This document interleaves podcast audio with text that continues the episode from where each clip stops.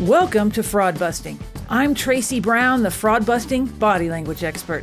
I've spent the last 20 years reading people, uncovering secrets hidden in plain sight to find the truth in crimes, politics, and billion dollar business deals.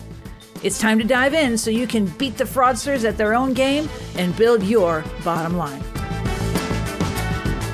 Terry Ellis visits fraud busting. He masterminded a real life heist of Verizon headquarters in London to steal customer data in person without guns, Ocean's 11 style. And he pulled it off. You'll be amazed at his story and also learn about what he's doing now to keep young people away from a life of crime and out of prison.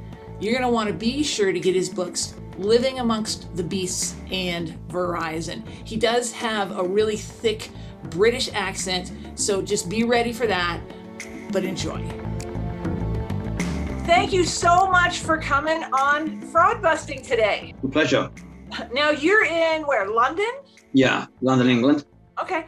And we met through uh, kind of a connection to a mutual friend, uh, Tony Sales, because you were yep. speaking at his We Fight Fraud conference, and yep. um, which is a fantastic online event. And so, why not? I don't want to steal any of your thunder. Why don't you tell us a little bit about your background, and then we will dive into that. Okay. Uh, um, the reason the reason I was asked to go and fight fraud, or you know, as, as taking it, was the fact that um, as, as a as a, a criminal, I, I, I was responsible for the sort of Ocean's Eleven style heist in Camden. Uh, we robbed Verizon um, of uh, five million pounds worth of Pentium motherboards and just over a hundred million or more of, of data and and that's why they asked me to go and speak on that Wow. Okay, so let's let's why don't we start before that because you you're involved in this big heist, Ocean's Eleven style, which is um it's it's amazing to even think about that someone could pull that off in in real life. Now, but how did you get to the point of thinking, huh, you know what? Let's let's let's take Verizon. Like, uh, uh what, what's the? Is there like a build up to that? Um, yeah, yeah. What, what happens? Well, yeah, yeah, yeah. You know, I, I, I started uh, many years ago as an arm robber. Oh, um, really? Yeah, when I was when I was a young man, and then I I, I sort of graduated into into drugs, um, importing and exporting drugs all, all around the world. Um, I worked in Cambodia, mm-hmm. um, and I worked I worked in Spain for a couple of years, Amsterdam, uh, sending drugs back to England, um, and it was a very lucrative uh, business. Um, oh, I bet. I, and um, now, it, now it's lucrative for a couple of reasons. One is because the uh, like like what's your let's just talk business for a little bit. What's your markup on I don't know on, on the drugs? Like what, what kind of percentage markup do y'all do? Let's say like if we had if we bought a kilo in um, cocaine in uh, in Amsterdam was seventeen thousand pound. Um, I can then get it back here for a three thousand pound, and I can then sell it for thirty five or forty thousand pounds. Forty thousand. So you're three three times. Um, yeah. Three Wow. Okay. Yeah. So so you got the drugs in Cambodia. Mark put them back, uh, or imported them into Europe. And like how how that's not a one man job. How how many people did you have working for you? Were you the leader? Was, what tell us about that. It's quite well organized yeah we, we, we had like a syndicate of, uh, of, of, guys. Uh, my job was to to get it out there. Uh, I, had, I, had, I had really good connections as far as uh, getting stuff onto the streets and in, mm-hmm. in you know and you know and out there. So I could, I could probably do four or five ton of weed every, every week. Oh, wow. Um, I could probably we do 100 kilos of cocaine. And, and my job really was to get it out of there and then make sure the money came back. And then I paid my, my suppliers. Um, but yeah, we had everyone done their jobs. Know? So we had the people in, in uh, Spain, we had the people in Dubai, we had we had people everywhere. Oh my um, goodness! And, and it, was, it, was, a case of just we had the right people for the right job, whether it was banking, whether it was uh, transport, um, and and you know everyone had their, their part to playing it. Wow. So, um, how, what was your? Do you know what like what your annual revenue was per like per year? you know, we you know it was it was it was in the hundreds of thousands. Oh yeah. You know, maybe, uh, maybe the books weren't kept so well. no, no. You know, we, we, we had you know we had we had a very very good life. You know, we went to the, the best restaurants every night. I houses. Um, it was it was it was a, it was a good lifestyle. You know, you know, it was, it was something that, um, that as a young man I, I wanted to aspire to. You know, I, I, I never I, I was I was dyslexic as a kid, so I never had much schooling or education. So the only the only other course of action for me to do was to get into into crime, and and and and I excelled at it. You know, so for me it was um, it was the next best thing to actually getting a real job. And you know, and as much as I I, I sort of sort of smile, um, you know, I know lots of guys that I went to school with lived the same life as I did and and done really well. You know, they got good jobs in it. I also know lots of guys that I, I, I grew up with that, that didn't do any any any any skullduggery, but they went out and they got all got jobs, but they just existed. Mm-hmm. So for me, it was about it was about getting to something that, that that I liked, that was easy money, and and something that I, I could I could excel at, and you know, and, and criminality, unfortunately, was, was was my forte. Okay, okay. So so you're in you're in the drug business. How do you get to thinking? Okay, let's let's go to Verizon. And uh, like the, the thing that, that interests me about this is that so they had these Pentium chips in there. Like, how did you become aware of what was possible there, and what were you going to do with all that stuff that you took? I think for us it was a case of um, we were we were we were doing um, we were acquiring chips for quite a few years, mm-hmm. um, and we were doing jobs. But what happened? The insurance company said that the, that the warehouses and and uh, companies could only have three or four hundred thousand pounds worth of, of, chips at any one time. Um, so you know, so so really, to go and rob them three or four hundred thousand pounds and then selling them and having a car park was very limited. You know, so you were walking away with thirty thousand quid each. So it was it was something that really was actually imposed on us because then we we realized that, there was more money in data than there was in the Pentium chip. And it just so happens that we were doing we were doing certain things for certain people and we were offered a situation where we were told that there was there was potentially five to ten million pounds of motherboards in Verizon, mm-hmm. um, and and our job was to was to go and retrieve them, and and also the the, the, the data on them was worth was worth somewhere in the region of between 100 and 200 million pounds uh, on the on the dark web. So so so, the, so, so the data is like people's personal data that like did business with Verizon, right? I, I imagine so, yeah. Okay, so so someone hired you to do this. Sounds like we we yeah we were we were we were uh, we were asked to go in, uh, to meet some people.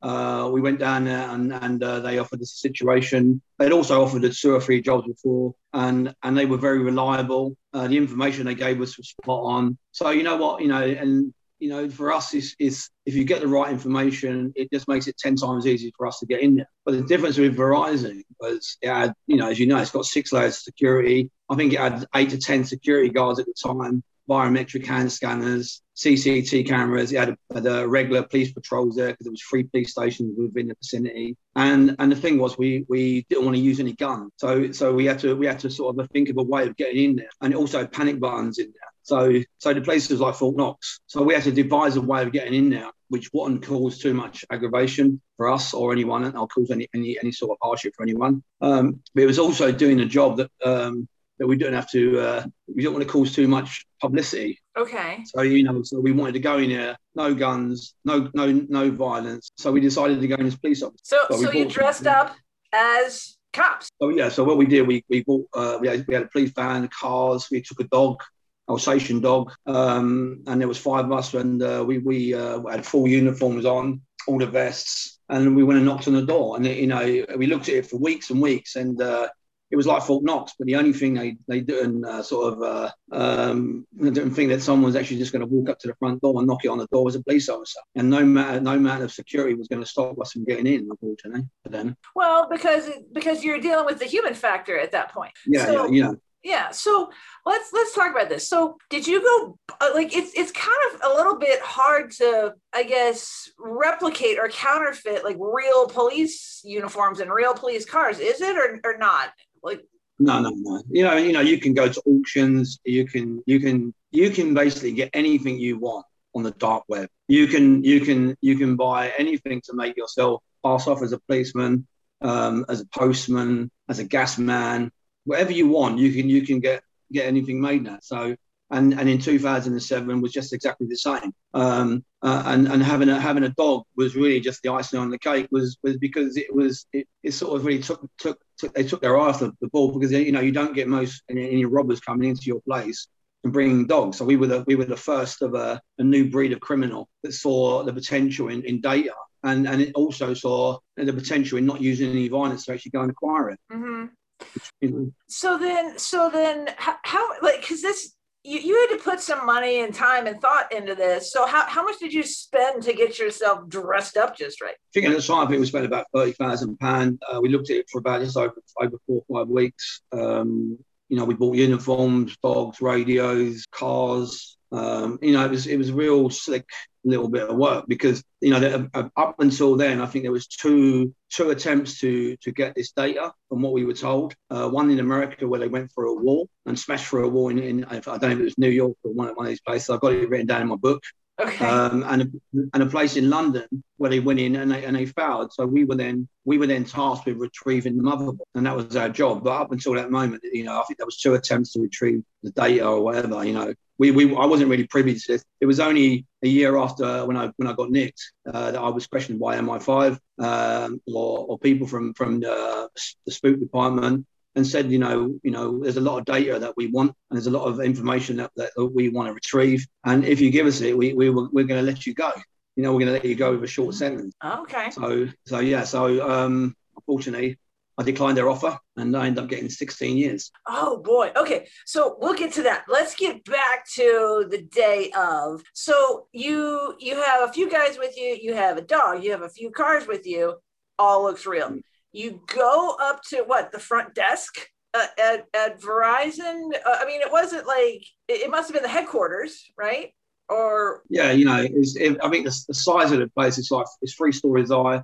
It's the size of say four or five football pitches. Uh, it's, it's a really good. It's a really big place. I think at the time they had ten security guards there. Um, now, as I said, biometric uh, hand scanners, keypads, uh, entry phones. Uh, there was everything. There was like Fort Knox. But we we we uh, we went past it a few times. Uh, we followed the patrols. There was a patrol around there with police cars and everything cars, and we watched it. I think it was just over a month we watched it, and then we decided that maybe you know the only way to go in there would be through the front door. So we we pulled up. We just we drove up there with with a van, a car, pulled onto the fork onto the onto the, the main road, off to the main road, onto the forecourt, and blocked any view for anyone behind the scene. And and we just got out, got out the passenger door. I knocked on the door and said I was I was a police officer and um, and they came to they came and uh, to the intercom, and I said I was was a police officer. We've had reports that there was someone up on the roof, and and for that we like to come in and investigate it. They hesitated for a few seconds, and then they let us in. And with that, we, we then took their biometric cards off them so we can get access to the whole building.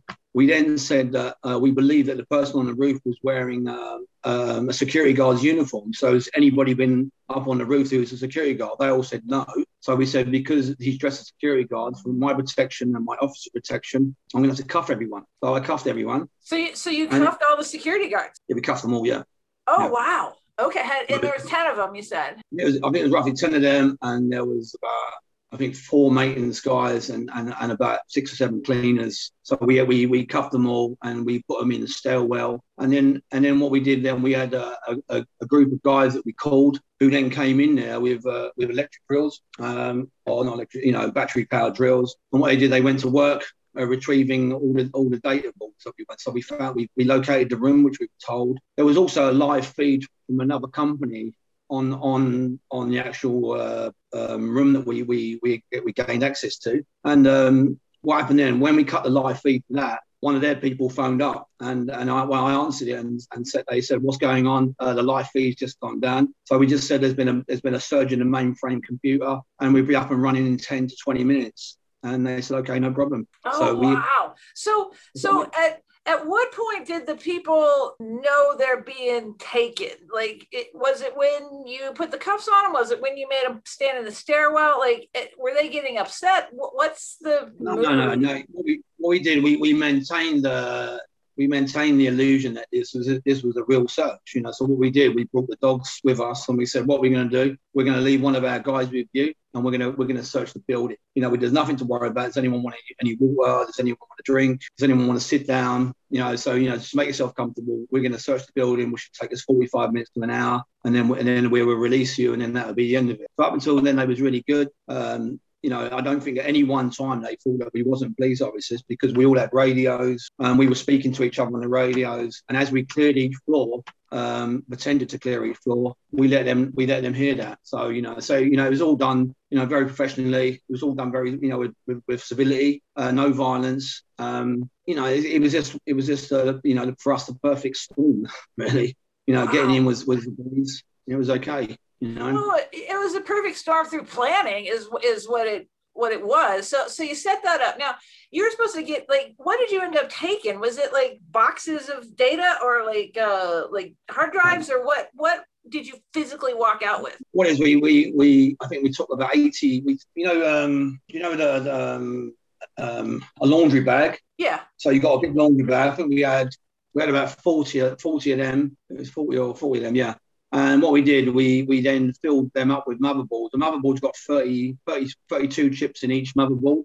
Okay. And they come out of the mainframe computers and they go in, into into specially sealed packets that we had so we keep them dust free.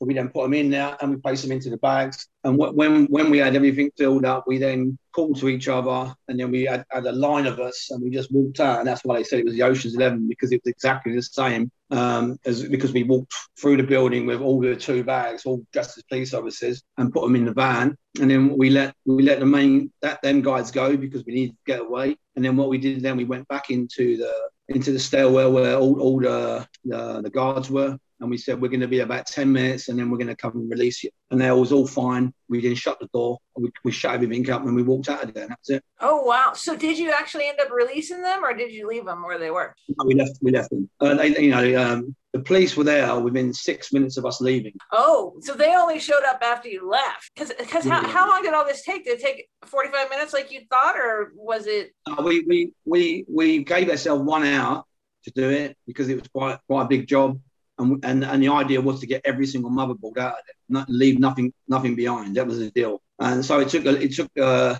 you know it took it took us an hour in. I think we was in there exactly one hour, uh, and the police came. The police came six minutes after we left. We actually, as we drove up the, up, up to Kentish Town, there's a police station that, that was um, was in that area and and done regular patrols. And as we we got to there, you know, every single blue light came flashing on and came out of there.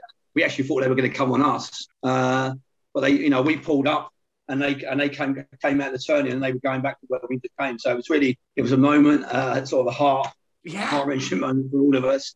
Um, but you know what? It was, it was, you know we just we just batted it off and we, and we carried on driving. We dropped the dog off and then we made our way to to um, a drop off point where we where we left everything. So what we did, we scanned everything, made sure there was no trackers in now, and um, and we left it there. And and then a few days later we um, we took it to our buyers. Oh wow! So so these these drop off points, I um, is it like it is in the movies, like where you where you just drop something off and then like you meet somebody on a bench and they give you a stack of money? Like how does that really work? No. So what we did, we had we had we had uh, we had some garages that we mm-hmm. we uh, that belonged to friends of ours so what did we we we took all the stuff there. We we we unloaded it all, and then what we took we took the vans and the cars to a bit of wasteland, and we burnt them out. Oh really? You burned the cars? Yeah, the vans and the cars we burnt them, and then from there uh, we we went back to to uh, one of our places, uh, one of our stash houses, and we changed changed our stuff and our civvies on, and then we got rid of all the police uniforms, and then and then we went to a local uh, bar and we had a we had a celebration drink. you know, just you know, just just to unwind because you know it was it was a month of uh, planning. You know, as you know, as I said, you know, it's it's, it's you know, subconsciously you're you're going through the job every single day from the minute you start doing it, and um, you know, your, your your subconscious beats you up every day. You know, it tells you not to do it. There's a there's a there's a voice in your head saying, "Don't do this." And oh, really? Well, yeah. that, that's super interesting because um, a, a, lot of I think a lot of folks who who like go this route, I don't think they have that that knock knock on the inside, right? Um, I think so, every, everybody. You think I think, so? I think everybody does. Like, Oh yeah, yes. It's no. Like, I've, I've been in this game forever, and um, since I was a kid, I was doing armed robberies since I was 16 years old. Mm-hmm. Um, um, and I just I graduated to, to, not using guns, believe it or not. Um, and it, it, just became much easier. But you know, you, you you go through the mental torture. You mentally torture yourself. You beat yourself up all the time. You know, because it's you know there's a reason why there's not many armed robbers or, or people that do this because you can defeat yourself before you start the day. You know, you, you know, you, you go through in your head, you go through all the things that can go wrong. and normally your head is is 10 to 100 times more severe than what anything that can happen on the job so you you know you're constantly you know you're constantly in that, that state of, of, of uh, tension anxiety uh, fear mm-hmm. you know and, and trepidation all the time so and then but the minute you you go there you know, you have to you have to call, you know, as, as, a, as a leader of the gang. Um, you know, I, I had to sort of conquer my fears, and and, and then because we were driving down in, and I had to say, "This is it, guys. We're going in. That's it. There's no turning back." But you have to make that decision. You know, you know, I know lots of guys who have gone to the door of places and they've lost their bottle. And they've had to drive off. Oh, you know, wow. because that, the, the, fear has got the better of them. So you know, it, you know, it's not it's not a it's not it's not something that normal people do. You know, it takes a lot it takes a lot of, of, of guts, bottle, uh, but it's also something that you you train for. So we trained as kids.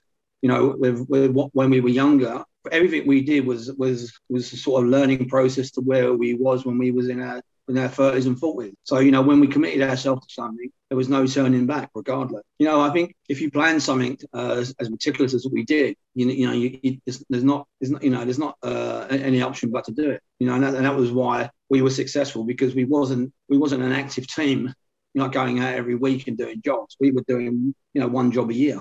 You know, mm-hmm. sometimes two, you know, and, and we would live off we would live off the proceeds for, for years sometimes. Now, now, how much, um, how much did you get paid on that? Can you, can you say? All I can say is very well. well, here, here, here's what I want to know because I, I've talked to a few fellas like that have, you know, gone to the bad side, and um, they're they have a couple things in common. One is that they're super smart, right?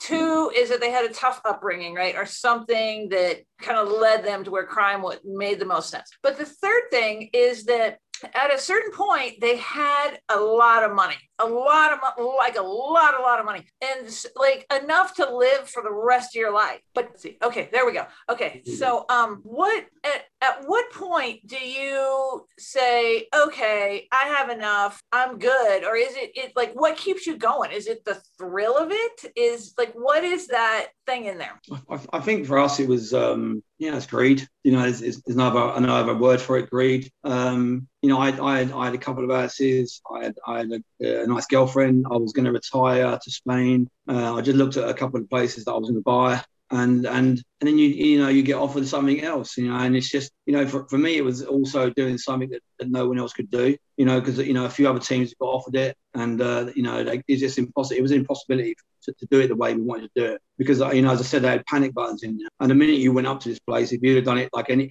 any, any other way than what we did it you know it would have come on top you know the police would have come the panic buttons would have gone off but you know as, as it it was it was it was, a, it was a a high pressure gamble. You know, from the minute we we we actually went there, it was gamble. You know, gamble from the minute we got to the front door that someone won't press the panic button. Um, it was a it was a gamble when the live feed was on the room. Yeah. Um, we spoke to the guy on the phone. It's a 50-50 again. Uh, you know, it's, it's, a gamble, you know, and, and unfortunately, you know, with with us, it's um, you know, that's that's that's what we live for. We live we live to make our mark and we live to we live to do something that's that's that's that will um, you know, will be respected by other other criminals as well. You know? But I can't I, I, you know, I don't I don't think that's why we did it. I think we did it simply because it's because of the money, you know, and you know, and it was it was such a, an alluring uh, opportunity to do something that, that that hadn't been done, you know, here, you know. So then, how did y'all? Oh, so so you pull off this heist, you go to the bar, everything's good. What happens next? What, like, did you have more jobs? Eventually, you got caught. Like, what's how did things progress? Um, so what happened um, is that we we sold we, we gave over the, the, the product to to uh, our main guy and, and we were paid. Um, we all went our different ways. Um, I, I, I went away for a month, um, and um, when I came back, um, everything was sweet. And uh, a couple of the guys I was working with at the time uh, decided to go and do something else uh, with the same with the same uniform, with the same MO. Mm-hmm.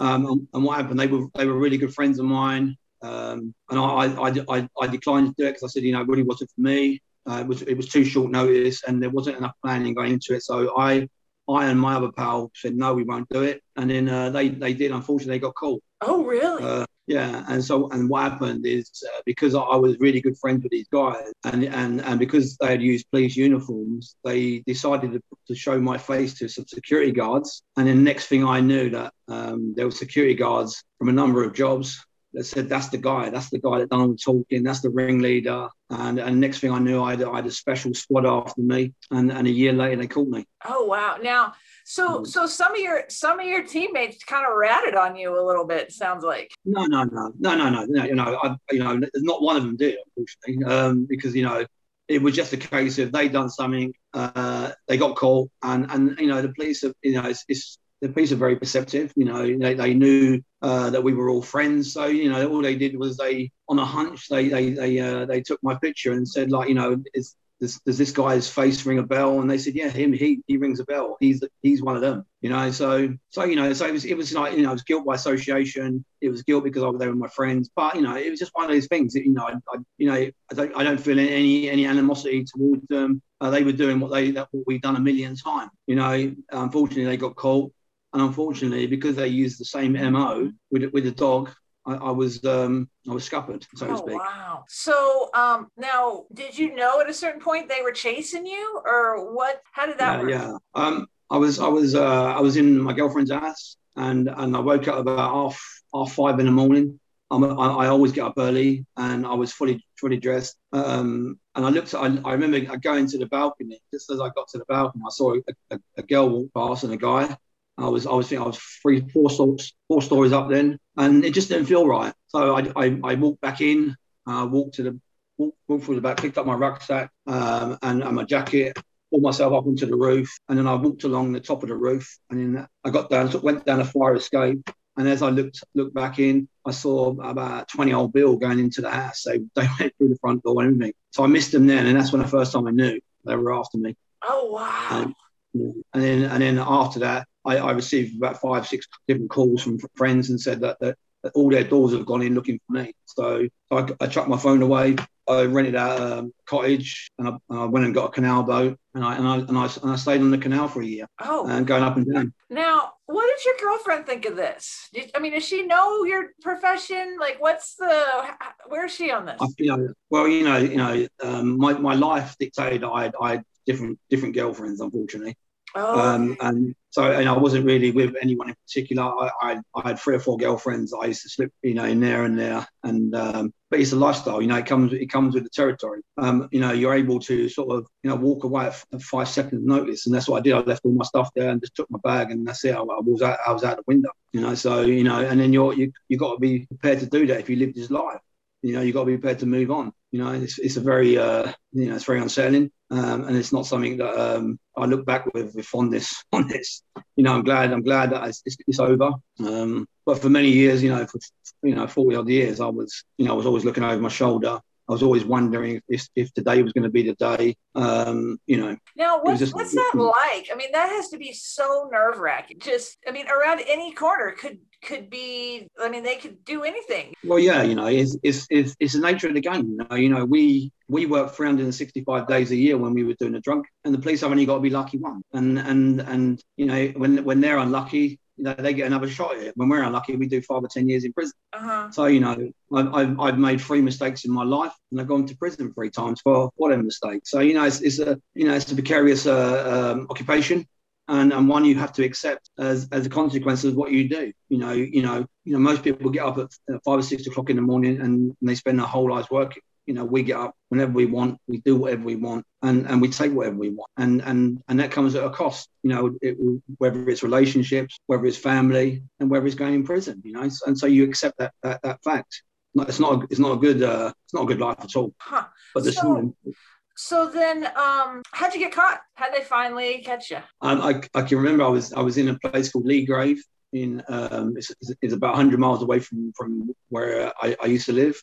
Uh-huh. Um, I, I I just parked the boat up and I had a flat, um, and I was I was actually going going to the airport to pick up a passport. But I was actually I was actually four hours away from going to Thailand. Oh wow! To, to stay with, to stay with a friend. So I'd arranged to pick up a passport, and uh, I'd packed all my gear, and uh, I was supposed to pick up the passport the day before, but the guy I was supposed to pick it up, um, you know, said there was a delay in it. So so I was flying out that evening. So I said, what I do, I meet you at the station. And and while I was waiting there, I decided to go around to the shop and buy something to eat. And I walked around there. It's about about half a mile away from where I lived. It was a nice sunny day. And I was walking along the road, and the next thing I knew, a car came over the over the the, the grass verge, uh, and and basically was heading towards me. As I turned around, another car came, and they both smashed into each other. I jumped up in the air, rolled over. A van pulled up, and all these guys got out and just started whacking me uh, with truncheons. Oh so first, God. I thought I was getting. Uh, at first, I thought I was getting kidnapped, and then yeah. and then I heard I heard the police radio because they was all dressed in black, all had masks on, all had balaclavas on,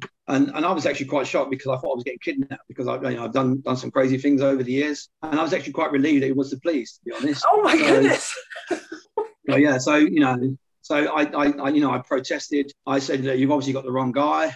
and and I tried to, to, to wing it for a few minutes, and then they showed me a picture of myself, and uh, the game was afoot, I'm afraid, and then wow. I was off to London. Yeah. So did you just give up and were like, you, you got me, like after a point, or? Yeah, you know, you know, I, as I said, you know, we don't carry guns. I was lucky that I was quite fortunate we don't carry guns because I think they would have shot me. You know, so you know, so they tried to they tried to cripple me uh, by by smashing the cars into me, which luckily I saw. Oh. Uh, but I think I think if, if because they have a, a, shoot to kill policy in, in England, I if you know. Oh, really? Yeah. Any any any armed robbers, if if you go if you're an armed robbery and you're going to quit and you've got a gun in you, they shoot first and ask questions later. So I think I was pretty lucky because um you know when they did come for me, they, they, they wasn't armed. So you know I was pretty lucky. So you know so I I, I you know I think if anything that did come out of it, the fact I'm still here, wow. I've been able to turn my life around. Wow! So then you got 16 years, huh? Yeah, yeah. I was I was quite shocked, you know, because you know the normal sentence uh, for, for, for doing what we did was was 10 years. Mm-hmm no firearms, and uh, because we didn't, you know, there's only two of us got got, got arrested um, for the, for this job, and um, I was offered six years, uh, and I was offered that I could be out in three years, and I declined. Um, they said they wanted the motherboards back, I declined. They said they wanted the rest of my friends, I declined and and I I, I accepted the fact I was going to do to do uh, get a ten years, but I'd be out in five. You know, that's that's that's the going rate over here. And then all of a sudden they uh, said, listen, if you don't play ball with us, we're going to make sure you you you get a stiff sentence. And I just laughed it off. And when I did get sentenced, they um they gave me 16 years nine months. I was quite shocked. Wow. You know? Now you've you've taken this time. well, wait, let me back up. How long you been out? Been out four and a half years now. Okay, so you've um you've taken this time in in the pandemic because I think Europe is is really on. I think y'all are still on a lot of lockdowns, aren't you? Or how's it going yeah, on I think I think I, I think it's, it's the 17th this, this month. It all goes back to normal, but uh, you know it's, it's it's been you know I've been working from from day one, so well nothing's really changed. Let's, uh, let's talk about what you've been doing since you've been home because it's it's like you, you told me you wrote what nine books? Or t- tell me tell us all about what you've been doing. Well you know you know when i was in prison I, I i took the opportunity to actually educate myself. As i say i was dyslexic and and i always used to exclude myself from from school uh, because i was embarrassed you know i was embarrassed because you know my peers could all spell um, and for years and years and years I, I just never went into a classroom. But on this sentence i decided to to educate myself. You know i i, I uh, made a conscious effort to do it and and I also decided that I would you know try and challenge myself. So I, I, signed up to a place called Grendon. It's a therapeutic prison in Aylesbury, and it houses 228 of the worst criminals in England. Wow. Some serial, from serial killers, wife killers, child murderers, uh, the most dangerous men you could ever imagine. And and it's, it's about it's the whole place is, is, is geared towards therapy. And and uh, it's probably one of the one of the hardest experiences I ever did, but also one of the most rewarding um, because I, I, learned a lot about myself. You know, I learned a lot of, of why I am the way I am. You know, I learned about my ego, my hedonistic lifestyle. Um, I put loads loads of coping strategies in place. Um, I, you know, as I said, I dealt with boredom, shame, ego, and and and I spent two and a half years there. And and I and and what I learned from it was was was I, I thought was invaluable. You know, it it was one of those places that had one of the lowest rates of violence in the whole country, and and and also the lowest rates of suicide, self harm, and everything else, simply because men were given an opportunity to actually talk about their past, so they can then create a better future for themselves. But you know, when I first went, I just thought it was just another another place where people go to get away from, from the prison system, uh, a sort of soft touch. But you know, I saw some really hard men there, some really aggressive, angry men. Mm-hmm. But the more they spoke and, and, and, and I saw the, the anger go and dissipate, I realized that you know, I, I, was put in the right place. So for me, I, I, I, sort of jumped in feet first then and, and decided to actually, you know, grasp it with both hands and take take um, take the opportunity. And I did. I for two and a half years. And I, and I wrote a book about it and um, called Living Amongst the Beasts. Um, the name's very provocative, It um, is. It but, really is. But but I think I think sometimes you have to be that way because um, what it, what it actually did, it, it, made a lot of people read it. And and what I do, I get messages from all over the world now saying how much they enjoyed reading it and how much it gave them an opportunity to actually look at themselves and actually think. I also got a lot of women got in contact with me that actually empowered them to actually write about their abuse. Oh wow! You know, so you know. So it's been it's been a real real beautiful experience. You know, I've, I've loved it. Um, and and and I, you know, it's, it's a bestseller it was a bestseller for uh, through the lockdown period, which was luckily lucky for me. Yeah, um, and, and we, on Kindle, right? Is that Kindle or where do yeah. we on Amazon? Where do we get it? Yes, yeah, it's, on Amazon. So what it was, uh, I'll just show you. I don't know if you can see it there. That, that's it. That's it. There, living amongst the beasts. There it is. It looks yeah. good. Yeah. Um, and, and then so, so so I wrote that, and I, and I got I sort of got a flair for writing. And and then what I did, I after I left Grendon, I also went to an open prison. And before I went there, I realised, I you know, I, I saw lots of guys come back. You know, we have like a revolving door of recidivism in, in England. Mm unfortunately, when you leave prison, there's no housing, um, so most of them have to spend time on, on the street or on people's cities, and there's no there's no social housing. Rents are really high, yeah. so they end up they end up coming back in prison. So when I actually went to Adika, I, I, actually said, you know, what is what what's the situation? You know, I've, I've, I've done therapy, I've done all the rehabilitation courses, and you know, I feel like I'm going to be fouled at the last moment, you know, the last last hurdle. Mm-hmm. And they said, no, no, no, no, we're gonna we're gonna house you, we're gonna do this, we're gonna do that. And you know, and at the end, I left I left with a tent. So oh, so I decided in a tent. Yeah, I left prison with a tent. So uh, I, I, what I did, why I was there, I, I chronicled my whole year. So it's, I wrote this. It's called the final countdown to my freedom. Oh wow, um, the resettlement diaries. Yeah. Yeah. So, so I wrote that, and then um, that sort of got me going, and then and then I, I, I sort of I, I, started a knife crime, and I, and I and I met lots of young guys that were going in prison, but they never had, had, a, had a clue what prison was like. So I started doing talks inside uh, schools and all that. Mm-hmm. I also met lots of lots of parents who, who had a, a, a perception of prison, and, and, and they were really afraid. They were afraid that their sons were going in. So so I wrote a, a guide to prison, it's called HMP. Help me prepare for prison. Now that is because I was I was kidding you about this. I think when we had our little intro call, did you see that movie, no. that Kevin Hart movie, Get Hard? No, no, no, no.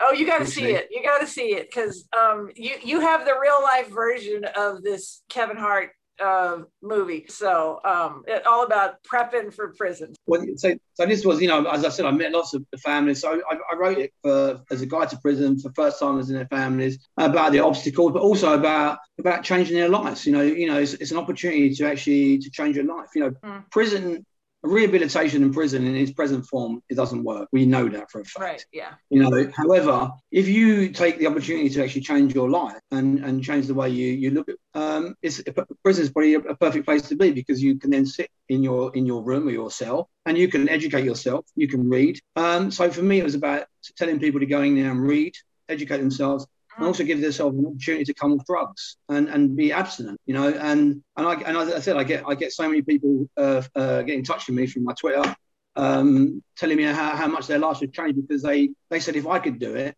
because I, I, spent a, year a year taking drugs, cocaine, heroin, oh, um, wow, you yeah. name it. I've done it, crack cocaine, and I've, I've been to the lowest ebb in my in my life a few times, and you know, and I wrote about it, and and and the amount of people that actually got in touch with me and said, you know, you know, you listen to, you know, reading your story and how you came through it, it's inspired me to, to stop it. And I, so you know, so so what I did, what I what I've been able to do over the last few years is actually write loads of books about, you know, about helping people, about you know, and just not really saying anything apart from the truth. You know, telling people, you know, I wrote a book about emotions, you know, so that, you know, it's, it's, it's about everything I learned in Grendon. It's mm-hmm. about ego, everything else. So I teach them about conflict resolution. Um, you know, because the driving force behind most stabbings and murders is is is ego, shame, and embarrassment. So you know, I think if you can teach these guys about emotional development mm-hmm. uh, while they're still still quite young in in in, um, in, primary school, secondary school, and into higher education, they're actually be more better equipped to actually deal with the situation they come when they're 18, 19 years old. So that's mm-hmm. that's what I do. Them that's what I do.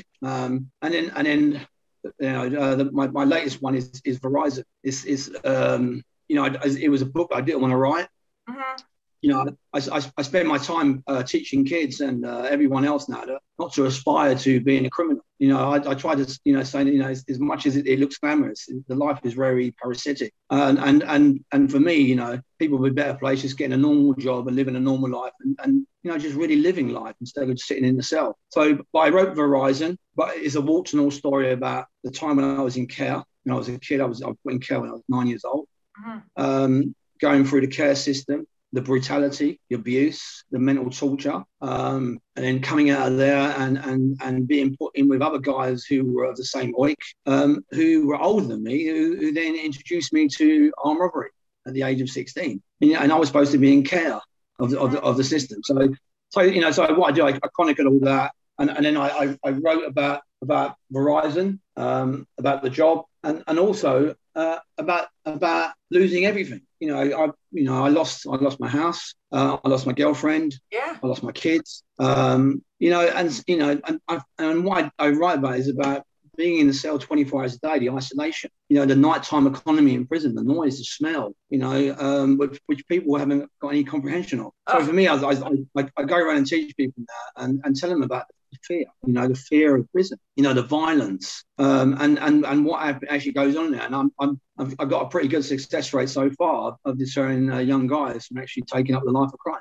So oh, I'm, wow. I'm, really happy. Yeah, I'm really happy what I Yeah. So, um, are you doing uh, corporate speaking right now, or uh, consulting at all with with companies no. on how to how to avoid guys like you? Um, well, you know what? It's it's, it's, it's I, I I done fight for because I think I think it was really important. Mm-hmm. Um, that that, that um, you know, I, I always say that people don't change. Mm-hmm. You know, you can't change a criminal you know, and I, I, really sort of uh, I stick to that that mindset. You know, I still have. However, you, you know, if you change a criminal circumstances, you will change him. Uh-huh. You know, you know, it's, it's no don't matter. So he, if you give him something that he can excel at, and he's got money coming in, he he he will not do crime. It's as simple as that. He, you know, he you know most criminals are not deviant. So you know, if you're a deviant and you earn lots of money, you're still going to be a deviant, but you'll be a rich deviant. Yeah, yeah. Uh, so most so most criminals, if if you if you replace if you replace uh, thieving with with a really good job that is, will benefit them and their families and everything else and keep them on the straight and narrow,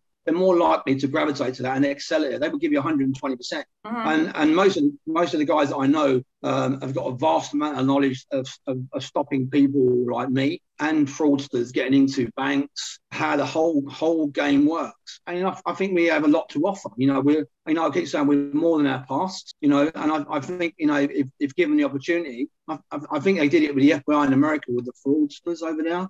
One in particular, they wrote a film about him. Uh, I can't remember his name. I think Leonardo DiCaprio played him. Oh yeah, yeah, yeah. The uh, Wolf of Wall, Wall, Street. Yeah. So yeah, but he he then he then um, he then became very successful and helpful to the, uh, the FBI. Mm-hmm. Uh, and, and and some of the guys I know uh, can circumnavigate any whatever you can put out there, we can we can attack. Yeah. Oh, so it you, was you know, Catch Me If You Can. That's the movie you're talking about. Catch Me If You Can. Yeah. yeah. So I think it's, it'd be better for you to have us on on side and not service side. You know, and, and you know, as I said, you know, we'd rather do something good than something bad. You know, people okay. do change as they get older. Yeah. Wow. Now, how can people get a hold of you to help them out? Uh, help maybe people, kids that they may know that are in trouble, or um, how can they get a hold of you? Well, I'm, I'm on I'm on Twitter. Mm-hmm. Um, uh, it's, it's, it's, it's, at Terry Ellis 992. Okay. Um, I'm, I'm also on Instagram, uh, Terry Ellis 992. I also got a Facebook group. Um, it's called Living, Living Amongst the, the Beasts, Your Views Matter. Um, and also, I'm on Facebook as well uh, as Terry Ellis. Um, and, and, and, all my books really are, are on Amazon, you know, and, and, and, they're there to actually enlighten people. But you know, I speak, I speak, I speak in schools, um, and and you know, for me, it's, it's it's really about changing, you know, changing these kids' perception of, of, of what crime is all about, really, and then teaching them about, you know, I, I met lots of kids, young kids, you know, in prison that had killed people, they'd stabbed people. Oh. You know, they, they, they got caught up in, in the craziness of being in a gang or or, or, or thinking they had to prove themselves you know, and, and then you get that pack mentality. But I see the other side of it. I see them when they come into prison. I see them when when their mates go, and I see them six years later. You know, I see them when they're broken. You know, you know, for the first six years, it's, it's okay, and then everyone goes home. And you've got to do another six years. You're getting older, you're getting thinner, you're getting grayer, you're losing your hair. Yeah.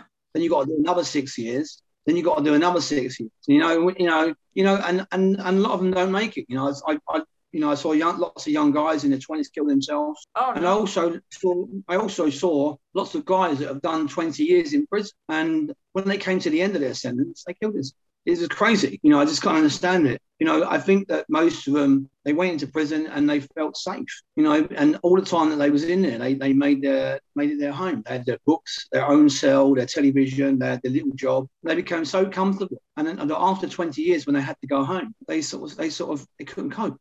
You know, I, I, I used to, yeah, you know, I, I can remember, uh, as, as I wrote in um, the final countdown, I can remember having dinner with a really good friend of mine called Ash, who'd just done 21 years. And uh, we had dinner. I said to him I was leaving to, to go to an open prison the next day. He wished me well. And in, in the morning, he, he, he said, you know, he, he couldn't wait to get home to his, to his family. And in the morning, he killed himself that, Oh. evening.